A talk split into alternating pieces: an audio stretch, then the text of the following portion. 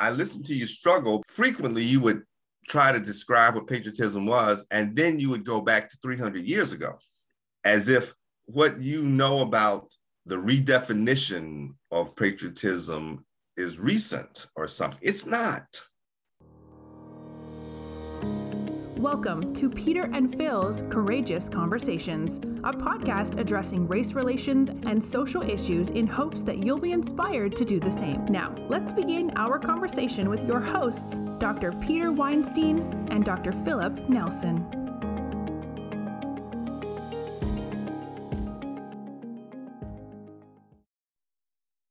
And what's on your mind today?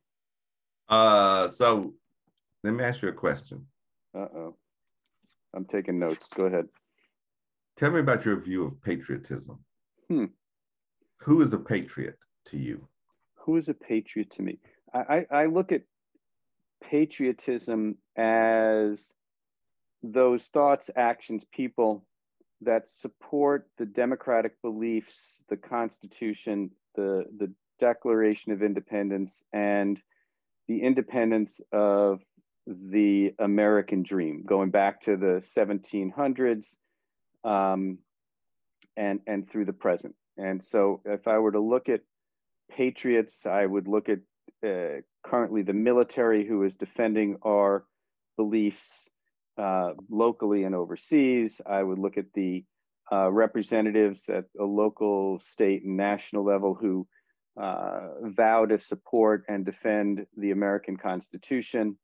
Um, those would be the global people that I, I, look at from a patriotic standpoint. And, and I, uh, if, if I go back and look at the history of America, I, I, would probably go back and look at the Alexander Hamiltons and the George Washingtons and um, the uh, Thomas Jeffersons. Now, they weren't perfect, but I believe what their efforts were in terms of, of believing and supporting in the America as an institution is, is what I would envision as patriotism.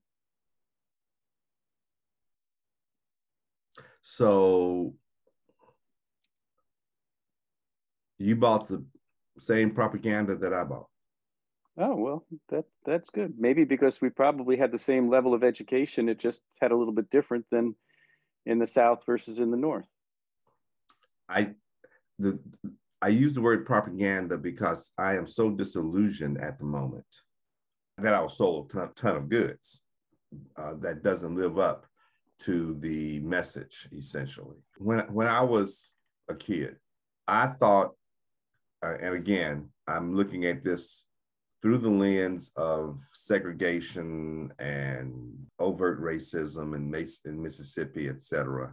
And and believe it or not, I was thinking these things even as a preteen because it affected me then. But part of my reaction to not being accepted in the Southern culture was rationalization. And I rationalized that, and I and I believe that I can't speak for every other minority, but I believe that that uh, many Amer- uh, Black Americans felt that they had to prove that they were patriots. They weren't just Americans, they had to prove that they loved the country. In order to vote, we had to prove that we read the Declaration of Independence or we knew some arcane aspect of the Constitution, which, which seemed to underscore the patriotic theme that we were taught. We had to prove that we were Americans. Even now, the discussion about the border and immigration has a center, a central theme of being American rather than human rights. And we can be restrictive if we're being American. And we might be required to be compassionate if we think about the importance of human rights. There might be an argument of being supportive if people are running away from conditions that are denying humans their of their inalienable rights. But I say I was rationalizing it because we were looking for ways to convince the majority to accept us. And there were diversive, excuse me, distracting arguments as to why we weren't being accepted. And one of those themes was that we weren't patriotic enough or we weren't real Americans. And we thought there was a way to prove it. You know, when I was 18 years old, one of those ways was go to Vietnam. A larger percentage of African Americans have served in the army than, than any other culture, and yet we still aren't seen as Americans or as patriotic. And I'm not so sure that my belief of patriotism is wrong. I am, but I am beginning to review my fanaticism about it because of the ease that some have seemingly dispelled theirs or at least redefined what patriotism is. And then I realized it hasn't been redefined. Patriotism was, con- was, was convenient for a segment of our society. Patriotism was convenient for a segment that whose primary concern is race. And they redefine patriotism every day in order to fit their world order from a racial lens. I guess I'm not feeling very proud of myself because it took me more than 60 years to figure it out. You're not feeling very patriotic at the moment. Oh, no, I feel very patriotic at the moment. I'm just disappointed and dismayed that I thought that was a unifying precept. Well, I mean, if, if you look at the root of patriot, it pater is father, and so the the root it basically came from the Greek of one's father. So a patriot basically is one of the country being the father being the country. Okay. So a patriot is one who basically eh, loves his or her father, or in this case, country, and will do anything to support and defend it. I think in many ways we have redefined patriot away from a global belief to a centric belief, sometimes political, sometimes self. And um, what I find distressing in many ways is is your discussion since it, you had to rationalize to not being accepted into the southern culture which essentially means not being patriotic meant that you didn't support or believe in in the country and you wouldn't defend the country and things of that nature. So interesting that was your perception and i have to believe that that the the white majority didn't help give you the belief that you were a patriot by isolating, by segregating, were putting you in a, in a position that you were not, and, and continue to put you in a position that you are not part of this country. And, and I find it kind of distressing that this country that was built on openness and bringing people in seems to have developed a xenophobic approach, not just at the borders, but even within our own country. We have started to isolate groups of people, even within our own country, or continue to, I, I shouldn't say started, we continue to isolate groups of people, even with, within our own country. And, and you are a patriot if you believe in the country. And if you don't believe in us, then you're not part of the country. And it, it's just, it, we, have, we have gotten so fractured um, that the term patriot, as it was originally envisioned 500 years ago, I'm not sure we have that same definition going on at the moment. You seem to be struggling. I am with the concepts. I really have a difficult time with the with the way people argue patriotism in 2021 because it's much harder to find what I would have considered true patriots going back 300 years ago. So I'm going to submit that the reason you're struggling is because we were taught patriotism was a pure religion. We were taught that patriotism was had a uniform definition. And you keep going back 300 years ago, and I'm saying that that was false too, that even then, race was the issue. Now, there is a religion of patriotism that says this is what America should be. And we all know what that was. I mean, but at that time, tyranny and totalitarianism was a real threat. Our American forefathers, and I say our, mm-hmm. even though they made me three fifths of a person, their primary concern uh, was the king. Their primary concern was how can somebody across the pond dictate what occurs in my life? Right. I should have more control of my life and liberty. And so I'm not saying that the concept of a inclusive democracy was not real. And I'm not dismissing the concept at all. What I'm saying is, is that it is not as important as race. And it is not the key to acceptance. For some reason, I had the misunderstanding that if I could prove that I was American, if I could prove that I valued the Constitution, if I could prove that I was human enough to be endowed with these unalienable rights, that I'd be accepted, despite my race, that patriotism unified us. Patriotism overcame everything else. When, in point of fact, when it comes down to race, exceptions are made. When it comes to race, patriotism is no longer part of the picture.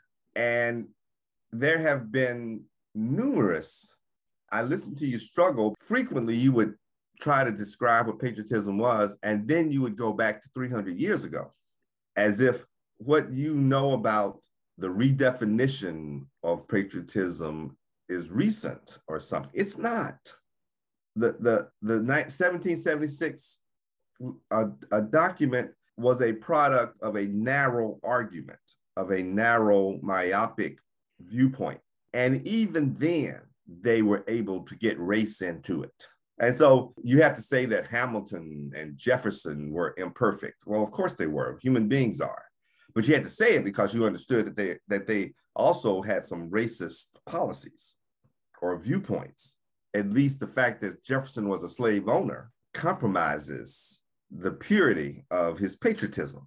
The point is, is that it's nothing but a shield. Now, don't get me wrong. If America gets attacked, I'm going to defend it. But I think my greatest disappointment was we're living in times where people are where, where uh, everybody's trying to undermine the i shouldn't say everybody where the biggest threat to, democracy is the attempt to undermine the integrity of our voting system. And and they don't under and the people who are doing this don't un, it's such a power it's it the, the focus is actually on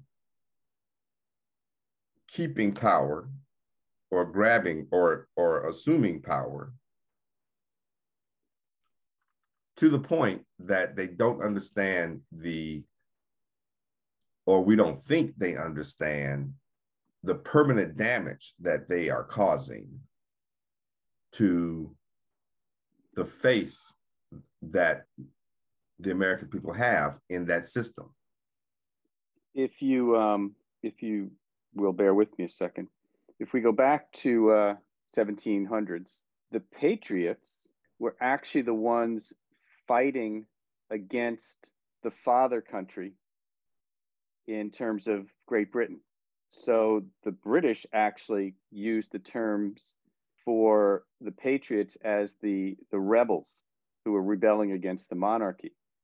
So it became, it was embraced in the United States as the ones who took action against British control, etc. And uh, in many cases, became a, a situation of of a belief for support of the country and the freedoms of the country. And, and now we're using it in a more general fashion. So it was it was a group of rebels back in, in, in the 1700s. But now we want to group everybody as one who loves his country, his or her country, at, as the term patriot. And if you don't support the president, you're not a patriot. If you don't support the uh, outcome of the uh, or the, the discussions and the out, I mean, we, we've got a we've got a splintering of patriotism um, because I don't think we we are finding a common belief any longer. It, it's become so splintered and so um, su- such a chasm because what are we believing in anymore? And and I, I there should not be race in patriotism when patriotism is a belief in the country, one who loves his or her country. There shouldn't be a, a race component to that. But somehow, some way, we have taken terms that were part of our basic tenets, part of our basic education, and rebranded them to mean a belief in an individual or a belief in a concept, but not a belief in the country any longer. I find that point, the point that you just made, very interesting because that is exactly what the new patriots found. They are, they're now fighting the father country. Right. And it's because of their view of race. They do not like where this country is headed because of the view of race. And so if you listen to their rhetoric, they are attacking things like being woke. They're attacking things like immigration. They're, they're attacking things uh, about uh, inclusivity, white supremacy. They don't understand why that's an evil. They want to make it part of the pejorative conversation. They're tired of apologizing for venal thoughts and actions. And they want a new world order, or at least a new national order. Do they want a new world order, or do they want to take the order back to 1776? And uh, okay, I, you're saying the same thing. Okay, um, that that's but that's from a clarity standpoint. Their argument is we should correct me if I'm wrong. We should return to the way things were when we built the country. Only from a racial perspective. Okay, so they, they want to give you back three fifths of a person. Right, right. And they don't want to acknowledge their hate. Why is that patriotic? Again, they're just rebelling against the present system. It's patriotic because they want the whole country to be this way.